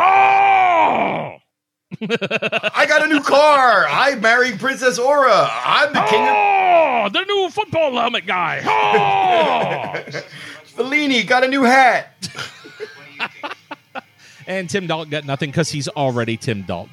Yeah, what more can you give a guy who has Princess I mean, Aura? come on. I want to see why. Like, if they, if Sam Jones like blew the chance for there to be a sequel, why wasn't the sequel just about Barin and Aura? There you go. Are you kidding? That would have been really weird if it had just been called Flash Gordon 2 and there was zero reference to Flash Gordon. All right, there you go. Surrender, The- Dorothy. the uh, the uh, movie uh, we we could have spent an hour talking about just the the the connections to Wizard of Oz. You know, this movie has a lot of Wizard of Oz in it. It's funny. You want to talk about nostalgia? There's a fil- there's something that will very quickly irritate me is when you lean on Wizard of Oz in your film. Oh my God, does it drive me buggy? Um, yeah, yeah, I agree. There's a sequel set up. Oh, there's a question mark. So Drew, why Um, don't why don't you give our listeners a little? Why do you think that Flash Gordon has not been resurrected? In I know there was a a weak TV show a couple years ago that lasted one season, but why do you think Flash Gordon has in, in this world of IP exploitation? Why has there not been another Flash Gordon movie? because I don't think anybody has the take. I think the hardest thing now is we've seen uh, we've seen this stuff done straight. We've seen this stuff done campy. We've seen people make fun of it. We've seen people make it more realistic. We've seen almost all, and like a lot of early science fiction, this thing has been digested by pop culture so much that even if you go back and you do it dead straight and you get it right, it's going to feel like you're stealing from 500 things that borrowed from this in the first place. I don't I don't know that there's a take on it that isn't going to end up feeling like either someone's chasing the Hodges version and trying to do that or they're trying very consciously not to do the Hodges version. And that's how you know they did it right. It's an unironic it's an ironic world, uh, you know, when you're, you know, it's like you walk into a, a, a meeting and say, "I have the rights to Flash Gordon or even Buck Rogers for that matter." And I want to just do a straightforward family oriented rock solid, fast paced adventure movie. And they'd look at you and go, Yeah, but what's the hook? And you're like, That is the hook. I just want to make a fun space movie. I don't want to build a universe. I don't want to set up 10 sequels. I just want to make a Buck uh, Flash Gordon, a Buck Rogers No, movie. nobody in the world is going to let you make it without building in 700 things and IP that you can spin off. And now there would be a Hawkman movie, and now there would be a Can dark can Flash Gordon be dark and gritty where he doesn't want to save uh, Mongo? Where like you're, and, you're right. There would be a movie just called Barin. There would be a movie just called Hawkman. There would be there would be 15 movies that you know, it's ridiculous how you can already see how bad it would be if it was digested by the system now. Um, I'm glad that in some ways this movie is so big that any attempt to approach it, you end up reacting to it. So either you're going to make a movie that's consciously not this, or you're going to make a movie that leans into this. But I feel like Hodges may have planted a flag permanently, and you can't do it. Yeah, I I I I, I want to end the commentary. Obviously, thank you to Drew. I want to also thank all our listeners. I want to say that, mm, like a lot of movies, when I was a kid, I walked out of Flash Gordon feeling ten feet tall, like I could beat up the world or or, or change the world. I felt like uh, a hero, and everybody, uh, every movie geek, every kid should be able to walk out of a couple of movies every year and feel like they can do anything. And that's what Flash Gordon did for me for uh, a couple of months when I was a kid. And I am forever grateful to this film. Uh, and I absolutely, unironically love it. I'm with you, man. Uh, thank you, uh, guys, for listening. And as always, we really appreciate you guys supporting the Patreon page. Um, we want to continue to do these for you. We're going to continue to pick films that we think deserve this kind of deep dive and this kind of love for two hours. Um, and we love that you guys listen to them and, and do this along with us. Um, please uh, continue to rate us on iTunes, review us on iTunes, put the word out, reach out to friends, play us for family. You guys are the only reason the podcast continues to grow, and we deeply, deeply appreciate it.